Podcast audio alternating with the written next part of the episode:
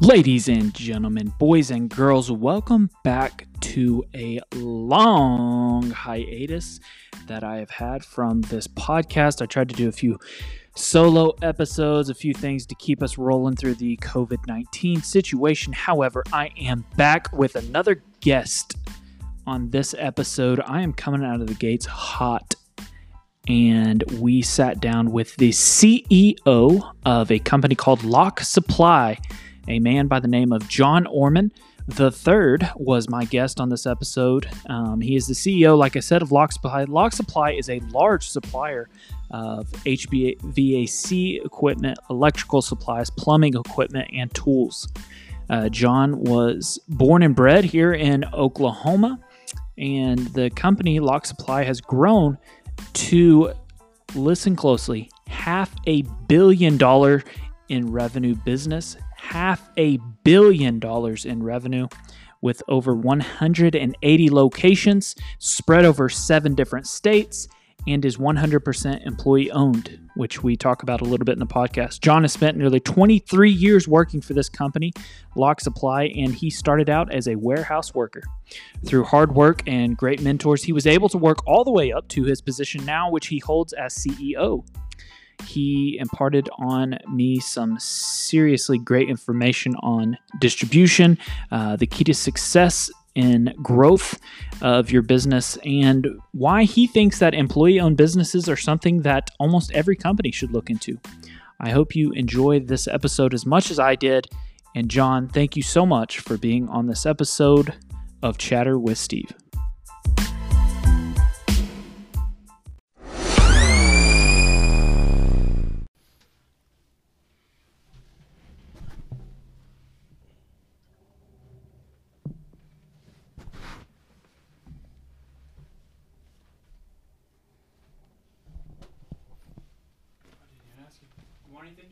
No, I man, I just have water. I'm, I'm good. Thank you. Thank you though. All right. John Orman. And it is the third, right? It is the third. I just named my son Steve Steve Cook. He's going to be the third. See, oh, he's the third. Yeah, well, we all got different middle names, but so I guess not technically. No, mine mine are the same. Uh, my uh, well, you know, he definitely wouldn't be listening to this. The first two weren't really worth much, so but it still matters. One of them's still around, so um, you know, it's I have to sign it that way and everything. Yeah, so, yeah, yeah, gotcha. Yeah. That's funny. So um, you're you're the second, or are you junior? I'm second.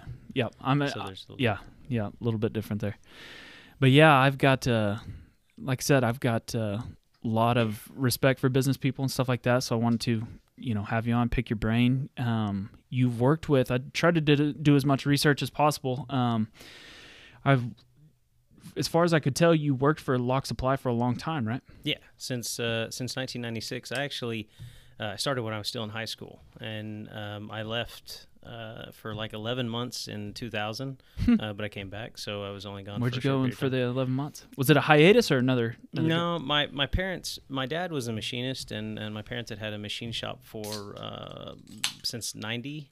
Huh. Um, and um, or even a, bit, a little bit longer than actually I can't remember exactly, but they'd had a machine shop for a while, and I I grew up working in that machine shop with my with my dad, and he. Uh, uh, uh, it was my stepdad, but anyway, he uh, I learned how to run mills and lathes and stuff like that, and uh, when I was 14, and um, that was a job that I had as a teenager, and and um, uh, when I stopped doing that and actually got a you know tax paying job, I uh, sort of found Locke and and, it, and had progressed through Locke until um, 99 and 2000 and, and my parents had been after me for a while to move and work that business. Mm-hmm. and so they finally convinced me to do that and so i'd left Locke and, and um, love Locke but um, i just uh, i was in ponca city at that time. I'd moved around a couple times and um, was ready to leave there. And so I, I moved home with them and invested a lot of time and money in that and we were really doing well but it just happened to be at that time that period of time where uh, there was an election coming and um, uh, Unit Parts was a, a, the company that farmed all of their business out to another machine shop, which my parents got then all of their business from that company. Mm. And so mm. that's sort of how, and my that my parents had. So you had a connection there. Yeah, they hadn't diversified very much yet, mm-hmm. and we were just starting that. And uh, six months after uh, I moved and, and quit working for Locke and went to work with my parents, um, Unit Parts picked up their manufacturing facility and moved it to Mexico, and, it, and it bankrupted me and, and my parents. Oh. And so we uh, tried to stay alive for just a, a, afloat for a couple of weeks, and but uh, uh, I drew. Um, I'd work. I've been working since I was 14, so I hadn't had a job. I've been without a job in that time, and uh, I drew one unemployment check. I couldn't handle it. And Don't wanna go back, No, huh? and I said, I told my parents, I said, I love you, but I, I can't, I can't live like this. I have to have a job, and went back to Locke. So Gotcha. So did you go back to the same place you were? I'm assuming you're at like one location at the time or something. No, yeah. So the headquarters is there in Oklahoma City, Mhm. and uh, we had. Uh, uh, I started out in the warehouse and uh, worked in the warehouse at nights, pulling orders for a couple of years, and then I moved to Stillwater and worked in one of the branches. Oh, okay. And I'll I'll kind of give you some background about the company here in just a, a minute, but. Uh, I worked in that branch for about nine months, and they, they offered me a position managing a branch in Ponca City. So I picked up and I moved to Ponca, and I was there for about 15 months. And after I left and went uh, went to Lawton uh, with my parents, and because my parents at that time had then moved to Lawton from Oklahoma City, and I when the business failed and everything cra- you know kind of went down that way, I was mentally out, Yeah. and I didn't want to manage anything anymore. Mm-hmm. And so I uh, uh, just called uh, my previous supervisor, who was one of the uh, pillars and uh, longtime vice president of Locke Supply, and his name is Louis Severe. And I said, Louis, I need a job. And uh, I said, Can you? What can you do? And he said, Let me see what I can do. And the guy that originally hired me, that still was in the warehouse, called me the very next day and said, Are you Are you looking? And I said, Sure. And I, I he said, When can you start? I said, Now. He said, Be here this Monday. afternoon. Yeah, and I said, Okay, be there Monday. So and that kind of went from there. Been there ever since. That's Yeah, crazy. yeah. That's awesome.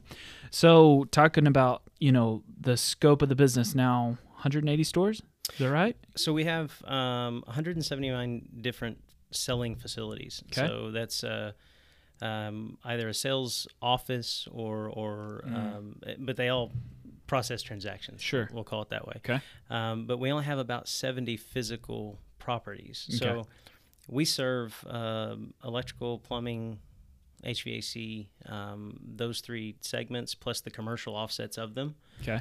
Um, and so we, we serve the professionals. So in one building, we'll have a 30, 35,000 square foot building, but we'll have three different selling counters, three different disciplines. Gotcha. So while we only have roughly 70 facilities, we st- I have three different managers, three different inventories. And they're that- running different businesses. they run basically. they run they're just they share a roof because the those disciplines those the professional contractors they Mr. Locke found out a long time ago they they that's convenience for them Mm-hmm. and what you'll end up with is you'll end up with you'll have maybe a plumber that's just a plumber and he has a plumbing business but you'll also have a guy that has an HVAC business and then you'll have guys that have both and so those three disciplines that uh, that he added and created he learned that uh, you know for the most part contractors don't a plumber doesn't want to stand next to an electrician Yeah. and so they we split the counters up for that reason, and it's worked really well for us.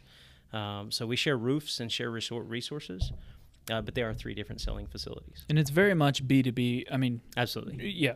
we uh, we sell to the retail, but we don't advertise that way. Um, like I'm, you know, I'm not a contractor. I mean, if I walked in today, we'll, we'll definitely sell to me. I mean, Sure. there's a few items that we can't, but we don't advertise that way. Right. Um, there's separate pricing structures. Um, so our, our our business model is the professional. That's that's who we're trying to serve. Sure. We'll do the other things, but it's that's not our core business, Right. which sometimes gets us in a little bit of trouble on social media. But you know, Gotcha. yeah, Gotcha. Because you're not trying to reach a retail type right. clientele. We- don't advertise that way. We don't Sure. we don't do that. Gotcha.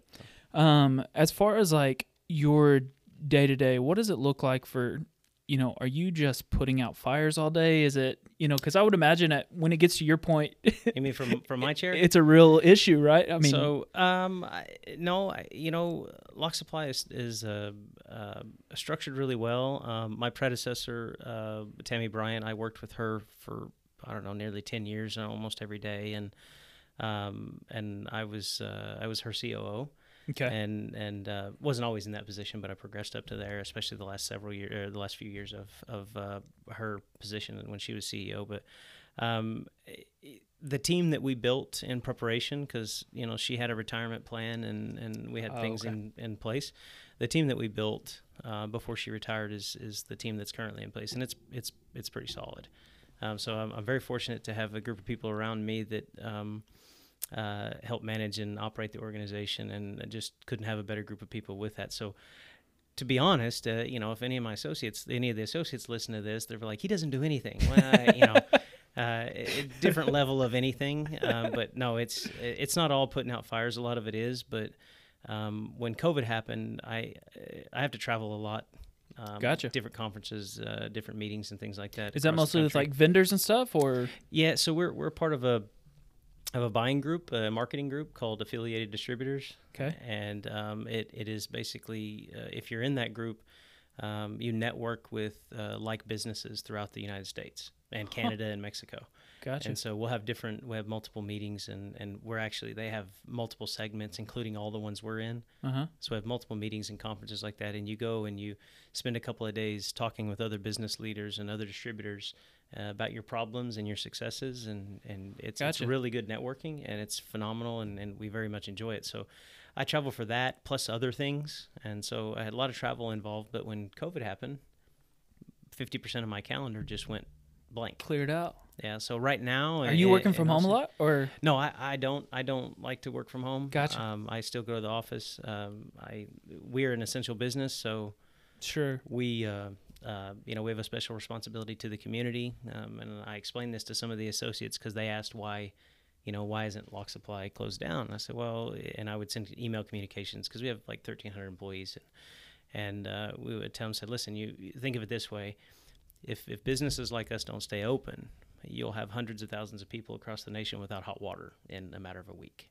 And so you, you just can't do that. So we have a special responsibility to the communities to be open. So that made it really easy for us to stay open, and we put some restrictions and stuff in place. But um, we stayed there for the contractors and uh, and for the communities. And and I'm not somebody that likes to work from home, so I go to the office. Uh, Gotcha. I try to separate that as much as I can. It's I just it's healthier Yeah, yeah. and uh, and works really well. But uh, I can, but I, in all disclosure, if I tell you if I'm working from home, that's a lie. I don't. I'm not working from home.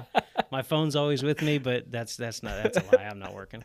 I hate it because Yeah. I if something stressful happen, I'll be like, "Be quiet." I'm a worse parent. I, I have you know several some of the management team. I kind of forced them to just because uh, we were a little bit unsure about the degree Right. of um, COVID, what it was going to sure, be. it was kind of so- wonky for a little while. Yeah, so there was there, there was a period of time where some of the management team didn't want to, but um, you know, I unfortunately didn't have a choice. I said, "Well, you guys are going to split up and do it this way because we had to protect the company first. And so uh, put some safety stuff in place for a few weeks, and they did that. And some liked it, some didn't. Mhm. Um, so some people it works for really well, some it doesn't. I, you know, unfortunately, I didn't uh, I didn't have to do that, so Yeah, I, st- I kept going. In. That's awesome. Do you, um, you know, talking about your your role, how does like for me, it's almost like overwhelming trying to think of with only the two stores and us like about to have a third. I'm like, okay, you know, to grow the sales or whatever, I'm so hands on now. It's like I got to do this, I got to do this. How do you, you know, grow a company or you know whatever it might be? The best way to grow a company, or you know, how do you have control over when you have that many employees, that many locations? How, can you make decisions that would grow the? You know what I mean? Is it mostly strategic planning, or is it you know? um, some of it is uh, we we've been um, uh, luckily for me and my predecessors and, and and many of the people that came before the team that's in place today they kind of they laid a laid out a plan you know pretty pretty basic basic plan and we've we've duplicated that over the years but a lot of it is uh, that team that I was telling you about so um, Locke Supply is great um, it, it, I I can't say enough about it I could sit and tell you all day long how wonderful the organization is now that sounds a little bit uh, maybe arrogant coming from the, the, Yeah. the position I have, but it, it really is. Uh, we're 100% employee owned. It's an ESOP. It has been since Mr. Locke passed away, um, and it's been the, a great thing for the organization. Um, How does that work? I read about that several times. Y'all have that. I mean, y'all Sure. advertise that, I guess, Yes. pretty pretty regularly. How does that exactly work? so it's uh, the employees own the company. So what it is is they they um, after he passed away, his his widow uh, had the company, and the management team at the time um, he really wanted it to be the employee's company, and so they sort of they fulfilled that. And so what happens is you go to the bank and you borrow the money and you buy it from him, and then you know you and they create shares, and so it's Gotcha. And, and then It's you, relatively publicly. It's kind of like a public company, but it's all. but it's not. Yeah, Yeah. It's, yeah. It's uh, so there's shares, and then um, the associates, as you pay off the the loan, the associates um, get allocated shares as a percentage of their income, and so those all those shares continue, and then in, uh, get allocated. So they bought 66% of the company in 2000, and then the remaining 34% in 04, and then in 2007 actually had it all paid off. So the entire company was owned by the employees at that time. And so what happens is, is as people retire or they exit the organization, their shares are purchased back, and then every year those shares are then reallocated back to the other employees that remain. So the company purchases shares from when you. Okay, yeah, so it's, it's like an additional retirement. We have additional retirement benefit. Um, I, you know, we have several associates that have been there since inception, and um, managing manager level associates, guys that operate the branches. And uh, there's uh, within five years we'll have many, many millionaires. Wow. So it's it, it's it's a retirement benefit. It is completely and totally that's what it's for. Now, is there a way that you can? I mean, like a publicly traded company, is there a way that you can like see how much the company's worth? You know, your stocks are worth, like no, in a it- sense, or it's only value. ESOPs are only evaluated once a year. okay, Um, it's not like uh, the stock market where it changes daily. Um, there's a finite number of shares. You can't add more, sell more. You can't Gotcha. buy more. You know that kind of stuff. But gotcha. but it's that that part has been really good for the company. But as far as expansion and uh, man, the team that you put around you makes all the difference in the world. Um, giving associates uh, the ability and empowerment to make a decision um, is something um, that I would highly recommend, um, or else you're going to bury yourself. Yeah, Um, so I would. Um, I keep hitting your table, and that keeps making. It's fine. Sorry. You probably can't even hear it on the mic. No, it, it, but it, it, but it's that that makes a big difference. But um, for us, we found something that worked, uh, um, a model that we like, and we've tweaked it. Uh, Mike Musney, who is our COO today, he and I have worked together for a long time, and um, we kind of uh, have tweaked our building structure and the way things are laid out, and and uh, plus a few other guys have. Uh, we've just sort of got it kind of down to an art now. Um, and so it's just a matter of finding uh, communities that we want to be in. Um, and then it's uh, okay, find that, and now go find the guys, the, the the associates to help manage those branches. Um, our distribution center, you know, uh, continues to it's it's sort of maxed out. Um, Where's like, that? Is that in Oklahoma City as well? uh, the South- distribution center. Southeast 82nd, 935. If you ever Gotcha. you ever want to come by, I'll show you, give you a tour. It's it's roughly 650,000 square feet. Wow, Um, it's it's on 46 acres. that's awesome. So it's uh, yeah, it's uh, we're we're in the middle of a lot of refurbishing. The the original building we're actually refurbishing right now. The original warehouse it was built in the '60s, Wow. and so it's it's going on. Um, uh, and we do it all pretty much in house. We have a, a we have Really? yeah. We have a You got plumbers and electricians, I guess. uh, You got all the supplies, we got we got the supplies, but uh, yeah, we have we have a, a HVAC uh, contractors and electrician. We don't have a plumbing contractor. Uh, you make sure that they're customers first before you hire 'em? Well, so we actually have a couple of the guys they work for us. Oh, gotcha. So like okay. they're they're they're employees Full-time. Yeah, they're full time employees, but uh, but we, you know, it was this many facilities. It, it makes more financial sense to Sure. just hire a guy. have your own. yeah, have it and do in-house. that. But but as far as expansion, when you're asking, man, it's it's you guys got to start with your people. Yeah. You don't do it without that. So Right. I think if you um, understand your market, you understand your clientele, um, then you know where you need to expand to and what it takes, um, and then it's just you know duplicate.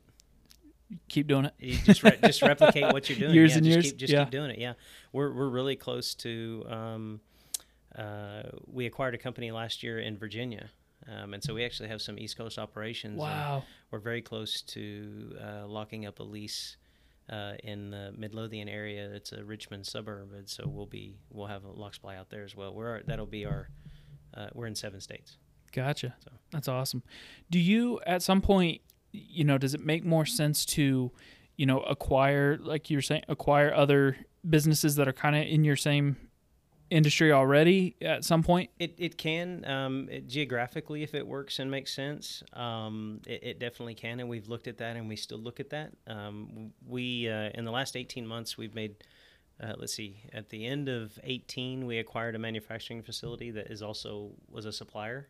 So Locke Supply is actually a customer of that supplier, but they are also under the Locke Supply umbrella now too. Um, and that was our very first acquisition. And then um, last year in July, we acquired um, um, a company called Resco, Richmond Electric Supply Company, in Virginia. Uh, it's kind of expensive to do that, but you, uh, but you can, um, and if you get a good foundation underneath it, it makes a lot of sense. Um, but then also organic growth is just as good, Sure. a little less expensive. of course. So, Yeah. Yeah. Are you like and I guess this is kind of like your vision for the company or whatever. Do you are you more you had mentioned acquiring a supplier do you think that it makes more sense at this point that you guys start kind of vertically integrating in the sense that you start making your own products and stuff like that or It it uh, to some degree. Um, so that particular supplier was a Cody company, and um, they had done Locke Supply and Cody had done business for uh, 30 plus years, and their owner and Mr. Locke were, were friends. They, they Oh, developed gotcha. a relationship. That's cool.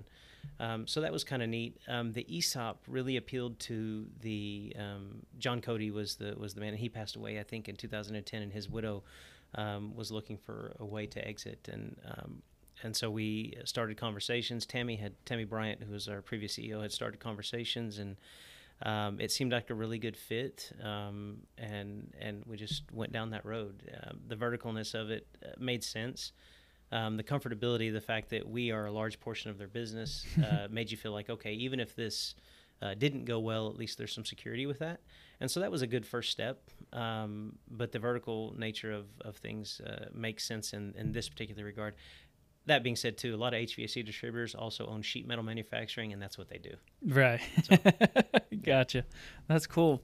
Are you um you said the ESOP are you how does that how does it do decisions get made with an ESOP? Does it have to be approved by some sort of board or voting or something like that? Like big decisions like, Like that. big, like uh, like acquiring a company. Yeah. Yeah, so so there's a board of governance. So I'm governed by a, a board. Um, we have um, um, two internal board members, uh, myself and and uh, our COO, and then uh, three external.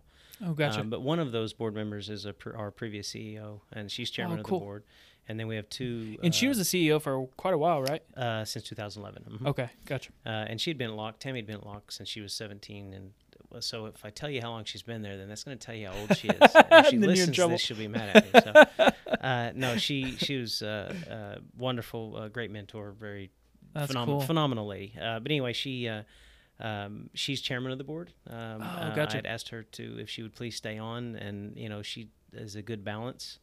Uh, we worked together very uh, for a long time, and and um, you know, so I can always kind of lean on her for mentorship still, Yeah. uh, which is really good. But then we have two other gentlemen that are outside that are in the industry and and uh, really sharp guys. Um, so so basically, what happens if there's a company we want to acquire hmm um, that that uh, my myself and the and uh, my management team like. hmm Um, you know, we take it to the board, and, and the board has to f- have final approval. It comes down to a vote, basically. it, can, it can come Is down it to a vote, yeah. unanimous or just majority wins or majority. majority? Yeah, Gotcha. so they'll evaluate everything and, and go through there. If there's something that, um, you know, if we need to go out and, and uh, do some large capex stuff, Mhm. um, anything over a certain dollar amount, the board has to approve. Gotcha. So you there's Sa- rules safety- around it or whatever Yeah. you want to call it. Checks and balances in place, but day to day operations, the board's not involved in Of course. uh, normal stuff. But when you start talking about adding debt to the bottom line and or adding debt to the uh, company, it they, they get some say. That's interesting. That's So really cool. Their main responsibility in an ESOP is to do what's best for the shareholders, Watch out for the which are the employees. So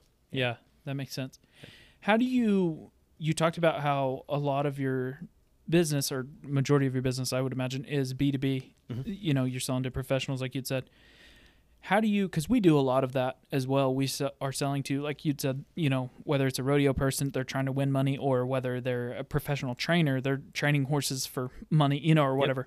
Um how do you market to those people or how do you guys market to professional how do you sell more do you have sales reps or i mean So from a so we have different business segments. Um, I um, man, I should have brought Jerry with me. Jerry Herring's our uh, uh, VP of uh, sales and marketing, and he's the rodeo guy I was telling you about. Oh, gotcha. Or he used to Forget ro- bringing him with you. He can have his he- own podcast. He should. He should I know. Right? You should let me know. I'll have him come down and visit. That'd you. be There's awesome. a couple of guys that talk to you, but anyway, he um, um, would be able to talk more. And I, I don't know much about Sure.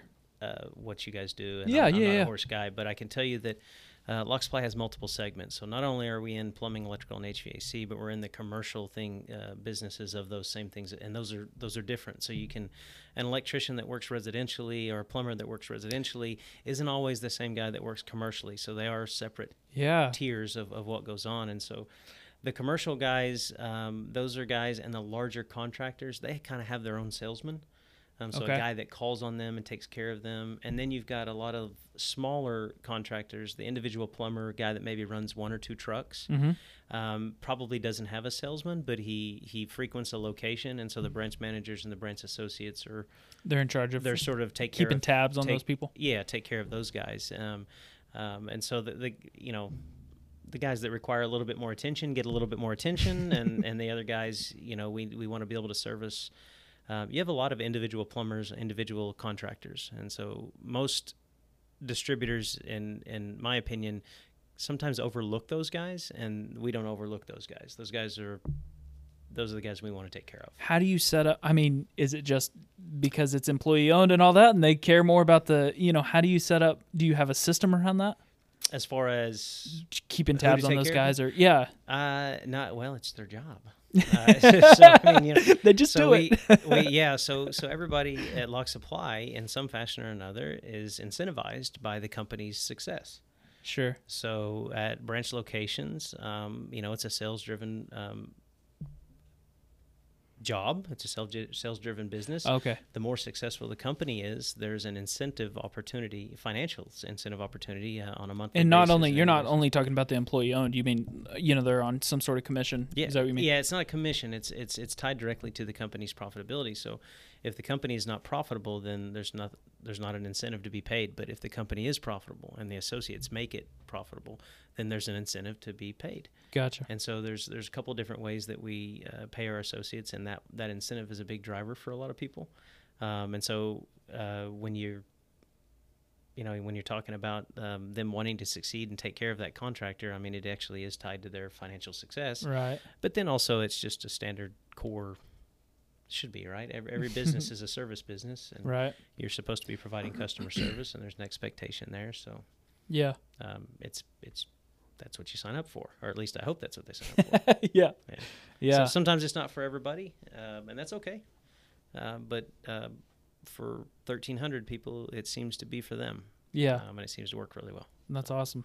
Did y'all have a large spike in business over the last, you know, 60 or 90 days or was it about the same or Uh, you know, ironically, Locke Supply has um, fared very well, especially from a residential standpoint. yeah. Um, we took a little bit different approach uh, to how we handled the COVID situation.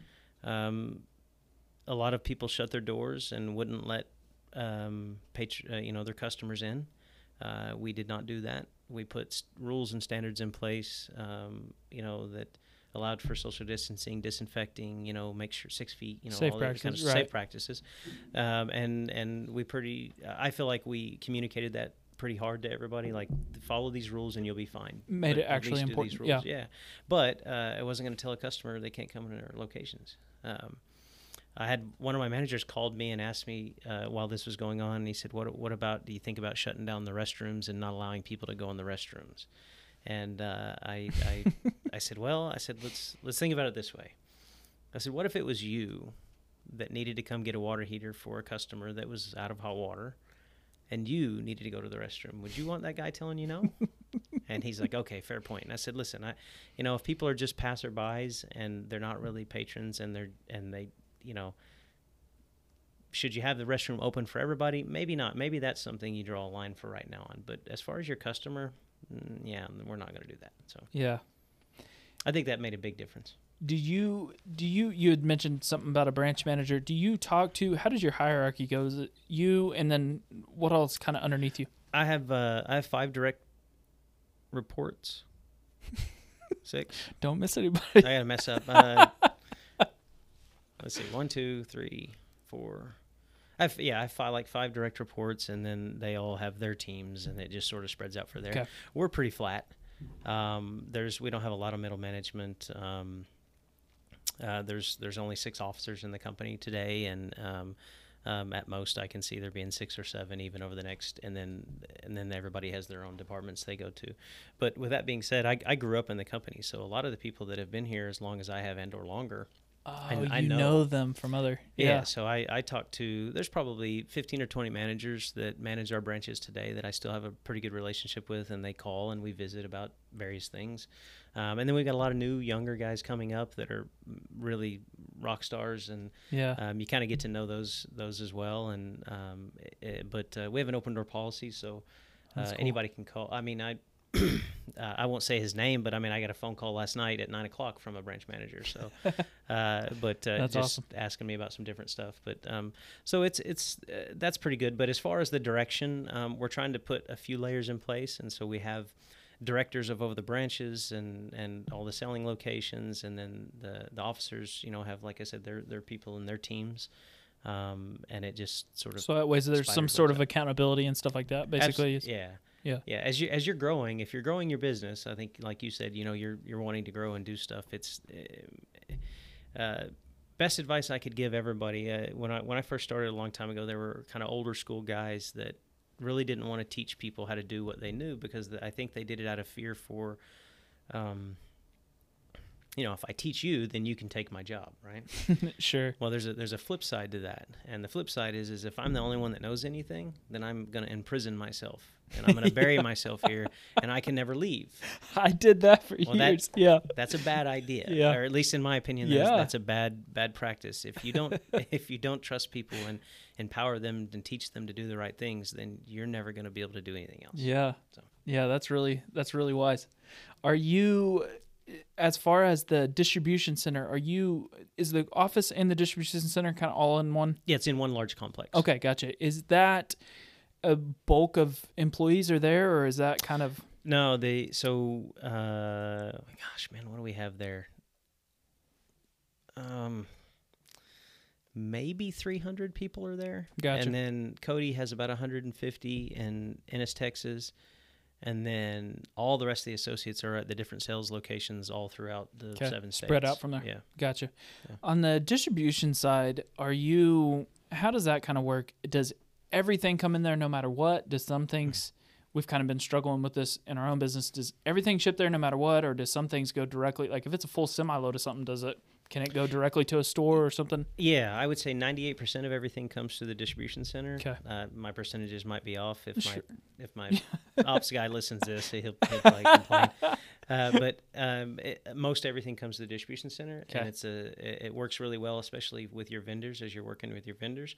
But when you get full truckloads, um, like we have several locations that take full truckloads of water heaters or take equipment or flex duct or uh, you, you name it. There are different areas where you can do that and you take advantage of it. Um, but most everything does come through distribution point. Gotcha. So from a vendor standpoint, vendors like that because they only have to ship to one location. Where where they're going. other distributors in the nation, other friends of mine, don't have central distribution. Um, and so they have, let's say they have 17 locations and no distribution. Their vendors have to ship to all 17. Well, that's Mm-hmm. Two seven- pallets here, two pallets Yeah. here. Yeah. See, for us, that, that's Does it help your pricing a lot? Does it, you yeah, think? there's there's discounts involved? Yeah. enough to do you think and this is probably the question everyone's asking is it enough to offset your distribution costs you think or Absolutely. really Yeah. gotcha okay i didn't know i've Now- always wondered if people do it just to because of the organization and things are more accurate and you know what i mean I'm gonna. So here's the deal. I grew up at Locke where I only know that. sure um, and what I know is it works very well. So I guess it also works the other way because a lot of our friends don't have distribution centers. But I know uh, the larger they get, the more they want to talk about having distribution centers. right So uh, I would say it works really well. But Yeah. this again, in fairness, is all I know. sure yeah did it, it where was the company kind of when you had started was it did has it grown that much in in your span or has it always been about the same size No, it's grown quite a bit. Really? Um, let's see. I started in '96, and I remember, man, we've probably added 40 sales locations Gotcha. since then. Um, if and I'm, you know, it'd be a pretty hard guess um, because I wasn't involved in, in, you know, I was just a entry level kind of guy pulling stuff. but I remember enough, a little bit. I know that we've added probably four hundred thousand square feet. To the that time. distribution, you're saying just the distribution center? Yeah, Whoa. because we let's see, we added the east facility. We one two so one two one two three plus some small ones close to that. I had somewhere between three hundred fifty and four hundred thousand square feet have been added. That's since then. crazy. Did you know Mr. Locke? I I got to meet him twice. No, was it is it father son or was it just It was just him. it was just yeah, him? He, okay. He had a uh, he had a daughter, but she wasn't really involved in the business Oh, much. I think she worked at one of the locations, but it wasn't uh, for a short period of time. But I don't I don't. Is uh, she still? I mean, is she still around or No. involved in any way? Uh-uh. Gotcha. That's interesting. No, it's it's just the it's just the associates, no family members anymore. Um, I uh, I got to meet him twice. I met him once at the distribution center. I met him once at my open house uh, in Ponca City when I became uh, when he had an open house up there. Yeah. Uh, he's a very uh, interesting fellow. Um, I I think in many ways ahead of his time. Um, you know, definitely owe. You know where I am, and, and most everybody would say to him. I mean, if he doesn't start this, we're not here. Right. Um, but he uh, he I think he recognized some stuff early on, and and two a couple of gentlemen that worked for him for many years, Chuck Cross, Lou Severe, they um, uh, had were very impactful in the business and the company, and they were longtime vice presidents, and two gentlemen that I worked with for a period of time as well, and um, uh, they would tell me stories about him and Yeah. some stuff he would do, so it was pretty cool. That's awesome. Are you talking about like where he came from to now? And then, you know, I feel like kind of your job as CEO is to see, you know, a few years in the future, at least, you know, to some point. Where do you think, you know, as at least in our business, you know, the feed industry is not a very sexy business. You know, it's probably, you know, very similar to yours. You know, HVAC and plumbing hasn't really changed much. And, Yeah. you know, I mean, it has, but not, you know, um, where do you see in five years from now? What are, what are you guys working on that you know you think the industry will lean towards, and not necessarily like in the weeds of specific products or anything like that, but you know whether you know retail won't be important anymore, or delivery is going to be very important, or our website, or you know what is what are y'all focusing on? We right now we spend we spend a lot of time. Um, we have an IT staff that's working. E-commerce is always a big conversation. So Yeah. I, you know, there's different schools of thought uh, when it comes to e-commerce, um, especially in this industry. Um, and especially B two B. I mean, you know, so you so you get into some discussions there. Um, first of all, you have to define what e-commerce is. So is email e-commerce? Um, is texting e-commerce? Right. So Right. so you get into those sort of discussions, but a lot of web development and stuff like that going on. Um, customers, uh, the generations that are coming into things now like to do things uh, remotely. Okay. Um, so, I mean, I could sort of envision with you guys the same way that we are. Um, we're trying to create tools that that um, uh, work well for the new generation of contractors coming in, right? So you, you're going to have that. You're going to have that turnover. We're getting ready to, um, and so y- communicating with um, people and how they want to do business. Um, so is it still going to be the same? Oh, I walk in and use you as my warehouse, or am I going to change the way I, I communicate with you to order? And that's really, it's that's in my opinion, it's really just about the way in which you communicate. Mm-hmm. So uh, before there was cell phones, you know, you came into the branch or you called on a landline, you went in, you picked up material. Well, now you can use a cell phone and maybe text an order in, or you can email and maybe do that, or you could just order it and then want to go pick it up. Mm-hmm. It's the same. Couple of processes are the same, but it's it's just a different level of communication, um, and so there is some discussion and argument about what how much of that business will change. Um, but I I think that's the biggest push that we have right now. I can see you guys. Um, I don't know. Do you have a website? Yeah. Oh, yes, sir. And Yeah. do- do your We're trying to take orders online and do next day deliver, feed delivery and Does stuff work- like that. We're trying to be. well? Uh, we're just getting it started three or four months ago, but Yeah. yeah, it's it's I can see that on. being a very big deal for you guys, especially as you get uh, clientele the same. The, Mm-hmm. Most of a, a lot of our business is built around repair and replacement, which is um, it's reactionary. So your water heater goes out, Oh, you so call a plumber, yeah. right? So you, you, yeah. you need a plumber to change the water heater, or your heat and air goes out and you need air conditioner. You call a technician. So and the um, majority of those guys are not keeping stuff in stock. Right. Right. I mean, they're only the larger it's con- reactionary for them, and then they're reactionary to you. Right. I mean, Right. Only Yeah. the larger guys are going to keep product on Anything, hand. yeah. But a one two man shop, he's not keeping four water heaters in his garage. yeah. He so that's where we come into play. Okay. Um, so we're still we we we want to make. You got to live in both worlds. We want to continue to do business that makes it easier for the smaller guy, but you also have to continue to do business Look to the future. the other progression. So Yeah. uh, my VP of Ops, our VP of Ops is uh, we he and I have bets about how much of business will switch to e-commerce over a period of time and all that kind of stuff. Are y'all currently taking orders online and Not- store pickup or anything?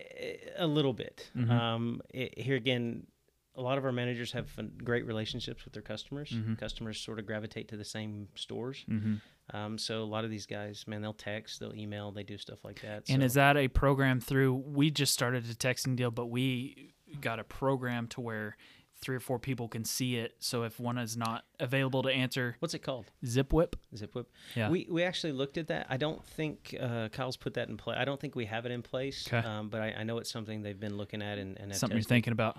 Uh, yeah, because a couple of our friends have it. Um, Gotcha. And they've done it. Um, we're still testing out. You know how many of the cli- how much of the how many of the customers would do that. Right. Yeah, but I I, I could see that being a And big- that's a little more unique because you're turning your landline, so like our regular store number, into a MMS. You know. Yeah. So it's a, I don't know if that would work in your situation because they might text the wrong branch or. well they've got I think one the one we looked at was called ProKeep. Huh. Uh, I- think um, uh, Kyle was dealing with that, but he, but it basically the, it took your your same phone number and they could text to it and it would pop up on the screens in oh, the gotcha. location. Kind of alerted. Yeah. So they would so you could use your same number, but they they tied it into a web browser, and you just keep that browser up and it would work like that. Gotcha. that how yours Uh huh. Yeah, it's similar. Yeah, Something. very similar. Um, that's interesting. Are you? What else? What else in your industry? you As far think? as uh, like you said, um, uh, it's not the sexiest thing, but uh, the one thing that I can we continue to talk about with with our associates is, um, and we need to do a better job of, and, and still doing that is reminding them that we are essential. Mhm. Um, so uh, you know what we serve and and the products we serve. Um, a lot of people, in my opinion, take for granted. So you think about the things you use every day. You use hot water. You use your air conditioner. You use your you use your closet, which is your you go to the bathroom, right? You use Yeah. the toilet. So these are all things that, that are necessities in life. if you don't think it's essential, that's right. Let your plumbing go out. That's right. People people take for granted and they stop and they you know your lights don't work right. Your um, and so all of these things um, that people sometimes I, I think take for granted and and they just uh, diminish contractors like you know people want to do stuff themselves right hmm um, which that's fine um, but I promise you that plumber and that electrician and that HVAC technician they went to school um, Mhm. that they're a professional like anybody else and they know what they're doing and as technology changes um, they become that much more important because man you don't want to be messing with some of this stuff Yeah. you'll- you know you, you try to install a gas valve and you do it incorrectly Good luck. um, kaboom you know so so you need you need these professionals out there doing their jobs and and um, I, I see as technology moves uh, condensers are getting much more uh, a lot more technology water heaters are getting a lot more technology i mean just not it's not what it used to be and so i think these people are, are important um, one of the things that we also sort of see is that um, you have a generation of guys that are going to be retiring and not as many people coming in the trades and, and that's Mm. going to be real important i get asked. I've asked heard trucking is kind of similar to that. I get asked uh, if you're going to start a business, what would it be? Without question, I'd start a plumbing business tomorrow Wow. because there's there you're going to have less and less, Yeah. Tradesmen. Supply and demand. and and you want to you know look is it the most exciting thing? I mean you know it's not like you're a movie star or anything, but yeah. if you want to make a good living and you want to have a good life and you want to have a steady job, Yeah. uh, you know, Consistent there's income a- is. there's a way to do that. yeah. It Yeah. doesn't take many layoffs to get you. Yeah. Figure it out. Consistent income is. Yeah. Awesome. Huh. That's really interesting. Anything else you can think of? uh, as far as the future, Yeah. Uh, you know, as far as Locke's concerned, we want to continue to try to expand and, and serve more communities and um, grow our ESOP. Uh, the biggest bulk of my of my responsibility is to continue to grow the ESOP and increase the share value and you know it's and make things better for our associates. So, And how do you? Is kind of the last question I could think of. Um, how do you, when you go to, you know, acquire whether it's a company or a supplier, anything like that, and I don't know if you you might bring people in to help you with th those decisions, stuff like that. Of course, I, I don't know if you do that or not, but how do you, you know, go about doing something like that? What is is there any like key indicators? Uh, Is it mostly gut feeling? Is it you know what I mean? for like acquisitions. Mhm.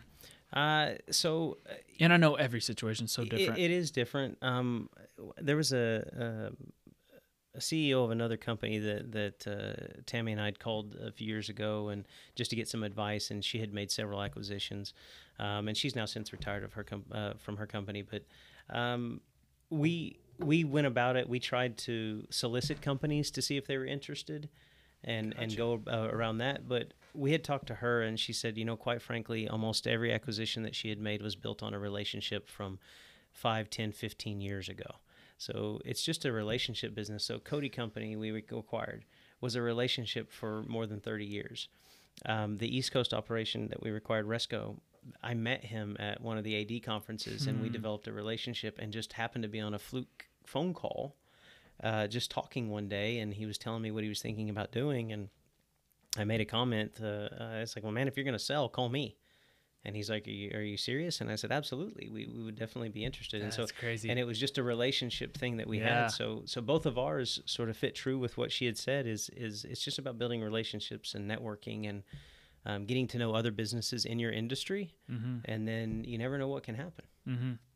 So I've that's always wondered that of the soliciting other, you know, because you hear about a lot of other big company like such and such wants to buy me. out. You know, I've always wondered if that, but I always felt like, not that it wouldn't work, but that you would never get anywhere close to a, a fair price because they're not even wanting to sell, you know, or whatever. Like, Yeah. you brought the idea up, well, this there's so I always wondered about that. yeah, it's been uh, it's mostly the. I mean, I see your point. Um, I, I know that I know some people that I network with that sold their company that didn't think they were going to, um, and you know I can't speak for them, but I imagine um, they didn't want to sell, um, but you know. You keep you keep raising a number. I mean, you're gonna Yeah. reach a point where they say, Yeah, okay, but that's what that's now what, we can't do that." That's but- what always blows my mind is Yeah. I'm like, if somebody came to me and we threw a number out there, it would be way higher than we Yeah. ever, you know, wanted because they came to me. Yeah. But sometimes you hear those stories of like, okay, I- and and I- that's what doesn't make sense. I you can know? name five companies right now that were had no intention of selling, but they did. So the only thing I can tell you is is the number got large enough that they couldn't say no to. Now, how does that work on the other? Do you think that there's, you know, from Locke Supply standpoint, if you bought a company and you're like, you know, you bought a company and they didn't want to sell, say for instance, is there other things that you guys know that they don't know, or is there, you know what I mean? Is it locations are this important, we- or you know what I'm saying? Yeah, we uh, well we wouldn't purchase a company that didn't want to be purchased. Sure. Uh, it, it wouldn't. I don't know that they, we could get there because we're not. Those stories that I told you, those are typically larger organizations that have deep pockets and they're publicly traded, and so it's a whole different game. Gotcha. W- We don't have that kind of. Okay, so yeah, that we, doesn't we don't have that the kind of ability, huh? in the real world. So No, so when, when we're doing it, the owners um, they have to want to sell to us, and, and Sure. they like the fit, and the fact that we bring the ESOP to the table for their employees. Um, if they gen, I got to be careful. I don't want to say that people don't care about their employees. Uh, if they care about their employees, and, and, and they truly do, and ESOP is a is a big deal. gotcha. Uh, it's a big deal. So that's a huge selling point for you guys when you're gonna acquire. yes. Gotcha. because it, it, it makes a world of difference for the associates. They they become owners and they start, you know, once they're they're vested, they be or excuse me, once they're a part of the plan, they start getting allocated shares, and then it's it is a very big deal for them. So, um, but not everybody's interested in that. So, Sure. you know, some people just want the most they're going to get, and they're out. And, Yeah. you know, that's, Whoever's left, that's what it is. which is which is fine, but Yeah. you know, there's just two different schools of thought. Yeah, that's really interesting. Man, that's cool. I don't have anything else. Forty-six minutes. What'd you think? Did it fly by? It, it went by pretty fast. that's yeah. what most people say. It flies by. It flies by for me. So I, I, I got to ask, was this, I mean, interesting at all, or What's for beneficial? me? Okay. well, I, you know, I, I, I've, uh, I didn't, I haven't told you anything that I haven't said many times before. Pretty nerdy business type of questions, though. You got to be into it though. Yeah, yeah. So there's no. Are you pretty? Do you? I mean, do you have hobbies? I mean, I think everybody has hobbies somewhat outside of business. But is business? Are you interested in business? You know, outside of business and You mean, ha- do I am I interested in business outside of what my job is? yeah. No, No. What is your what are your hobbies like? no. I like to play golf. Golf? My, my kids, my wife. Um, uh, you know, I have a group of friends that I spend a lot of time with, but uh, I try to play as much golf as I can. I, you know, I'm a video game generation. You know, I'm old, but I still play games with my buddies. That's awesome. Um, you know, get beat up by little kids on occasion, but you know, that, that's normal. Uh, but no, I, I like to play golf. I'm a big OU fan. Um, you go to a lot of games uh, or when they have them, I guess. I some, but not re- honestly. But uh, that core group of friends that I told you about, Uh-huh. um, you know, we we try to get together for Watch every games. game and make Gotcha. a deal out of it. And it's it's such you know it's uh, I plan things around OU games. Gotcha. You know, it's that kind of a deal. So. Yeah. It's a gathering. But no, it's man, just just normal stuff. But um, you know, when you're at the level that you're at and you're Mhm. growing a business, uh, once you're done with your day, you know, you, you don't want to go do more. You Yeah. might, Yeah. uh, yeah. but I, I don't want to go do more. And, and you need to you need to have a good balance. Uh, my best advice to a lot of people is make sure you have a good balance between those two worlds and and you know don't shortchange one for the other. You can do it a little bit, but it'll come back and bite you if you don't watch it. Yeah. Yeah. Did you how did your not to drag it on, but how did your like through your age or whatever were you kind of like in like district you know manager at in your 30s or how did that kind of work? No, I uh, I've always been younger for the position that I held. Um, I I don't know. Uh, I just I'm really fortunate um, Yeah. and was noticed by the right people. But um, no, I, I went to from a branch manager and then I left, like I told you, and then I started back over in the warehouse. Um, and then I'd spend a few months here. Man, and they I, booted you back down, huh? well, that was sort of at my request, gotcha. where I told you I was like, I don't want to deal with the headache anymore. Oh, that's true. That's but true. that only lasted for about four months, and then You're like, all right, I'm fine. I, I, I got over my sulking, you know, because you know you fail. It's I mean it's it's it could be crushing. I mean yeah. it was, it was a I tough, can't imagine. It was a and tough time. And it's not like they pulled one over on you, but No, it, it was it was just like man, I I mean it was tough. Burned Uh, you. Yeah, and so I, I and your whole family was involved too, I guess. yeah, my mom and dad they had to restructure some stuff. My wife at the time we were we were just getting married. It was right before we got married too, when all this happened. And uh, she was all she was like, "We got to move back to Oklahoma City." Great, I'm fine, you know. So Yeah. uh, and so it didn't bother her very much, but it was mentally defeating for me, and it took me a little bit to get over it. But once I did, um, uh, they started moving me around in the company a little bit, and um, I I went to. Uh, I went from stocking to, to pulling orders for just a little bit, and then I went into the inventory department, and they asked me to develop a program for uh, the way our system handles shipping, shipping adjustments, and Mhm. then I did that for a while, and then they asked uh, asked me to be an auditor, and so I was an internal auditor for the company, going around to stores and inventory and things like that, Gotcha. and then um, I went from there to. Uh, in 2005, we bought a new ERP system, which we currently still have today, and I actually trained the almost the whole company for two years on how to use that system. Interesting.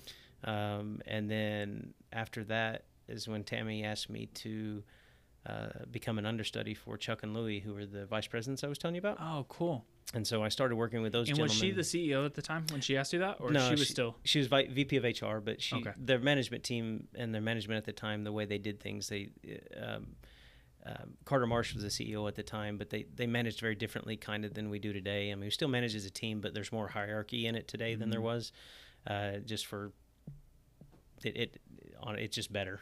Uh, Yeah. if there's a, a way to say that, but anyway, they um, uh, she asked me if I would be doing, and she sold that to the other members of management, and, and so they put me in that position, and um, that was a little tough, being as young as I was, but um, there was no better. How old were you? You know, any idea of Um, how old you were at that point? Um, I was 29 or 30, Dang. and then um, um, so it was a little tough, for, especially for some associates, but um, Was that like a public knowledge type of deal, or is it just like kind of you knew and they knew type of deal? she uh, as far as the company how the company Mhm, operated mhm. I, I had worked in several places within the organization and i knew the company pretty well um, but I, I i just i guess tammy just saw something in me and That's interesting. and that was you know I, That's I was very fortunate so but i tell you some of the best time from a business standpoint was spending uh, a lot of time with chuck cross. I almost spent nearly every day with him for like five years and Whoa. I worked with Louis for uh, for a while as well, and then um, then when those gentlemen retired, and, and even a little bit before, I started working close to Tammy, and after she becomes CEO in two, 2011, the beginning of 11, so I, I had a lot of grooming, a lot of mentorship, a lot of um, a lot of being quiet and listening, Yeah. um, which I did not always do. Uh, and she would always pull me off to the side and like, okay, you need to. You got you got to watch how you Coach know, you up a little? Yeah, she's like, don't don't talk so much, just listen more. And uh, and so I went through some of that, which was good for me. And and uh, yeah, I just uh, it just sort of progressed from there. So um, very fortunate. We actually she wasn't supposed to retire for a couple more years, but and at the end of 2018, she decided to speed it up, and we sort of stayed with the plan in place. So That's cool. it was good. I gotta ask you, do you do any plumbing or HVAC stuff? Yeah. Myself? Yeah. No. See, I wondered that. I No, wondered I have co- I have That's funny. contractors. So I tease uh, my COO Mike Moosey. He's been around the company for a long time, thirty five years, and he's and he's a he he could be a, contractor. Sure. right? He's he's been around it so long. Jerry Herring, he's an electrician, by all intents and purposes. So these guys know. Yeah. But so they do a lot of their own stuff. But I tease them. I'm like, listen, how in the world can we sell to contractors? And then you guys don't use the contractors. Yeah. I was like, that's not how that works. That's true. That's a little hypocritical. So I Yeah. but you know they know. But no, That's I the only reason you're doing it. I absolutely do not. I use our I use our customers and, and uh, I have a set of guys that I use. They do all my stuff. So That's awesome. Yeah. That's cool. Yeah. Well, thank you so much. I really, I really appreciate you. I man, I appreciate the invite, and Yeah. I and no joke. If you want, um, um, Jerry can talk to you about horses and feed, and you can have all That's kinds fine. of fun with that. Maybe I can get a Uh, customer out of the I deal. get- huh? Yeah, you you might be able to. and I'm not kidding. He's man, he um his his he has a ten year old boy that I know he roped. I didn't know him when he roped, but he used to rope competitively, and he, and, and he really did. And I, I think he was pretty good. Yeah. And uh, but he doesn't, you know, he doesn't brag about that stuff. But I'm pretty sure he was pretty good. But his boy, he got into it. His youngest son is very into it, Uh-huh. and he's like ten now. And I know he ropes with him, and and we talk a little bit about that. So I he's getting into it. That's awesome. and, and uh, you know I don't know to put this on the tape, but I know he's you know Jerry spends a lot of dang money on horses. Yeah. Uh, So- all of them do. yeah. All of them do. So Those horses are expensive. I'll uh, uh, you know, email me and I'll give you his information, and you guys, uh, I'll, I'll say hey, and then Klein is Kyle Klein is is VP of Operations for Locke, okay. and he's a younger, he's early thirties, Okay. and uh, you know, if you want to get a, a, we tease him about being a millennial, but if you want to get a, a, a younger kind of sort of perspective on stuff, yeah, I, he would probably be interested too. That'd be awesome. Good- that'd be really good cool. guy. Yeah, that'd be fun. Well, cool. Cool. Well, thank you so much, John. No problem. Yeah.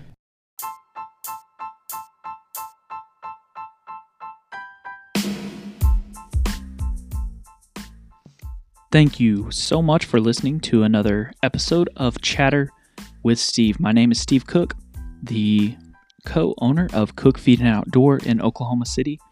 If you have any questions or need to get a hold of me or would like to be on the podcast, please send me an email at scookt at gmail.com. That is S as in Steve, Cook, T as in Tom, T as in Tom, at gmail.com or reach out to me on social media. And I would love to talk to you. Thank you for listening.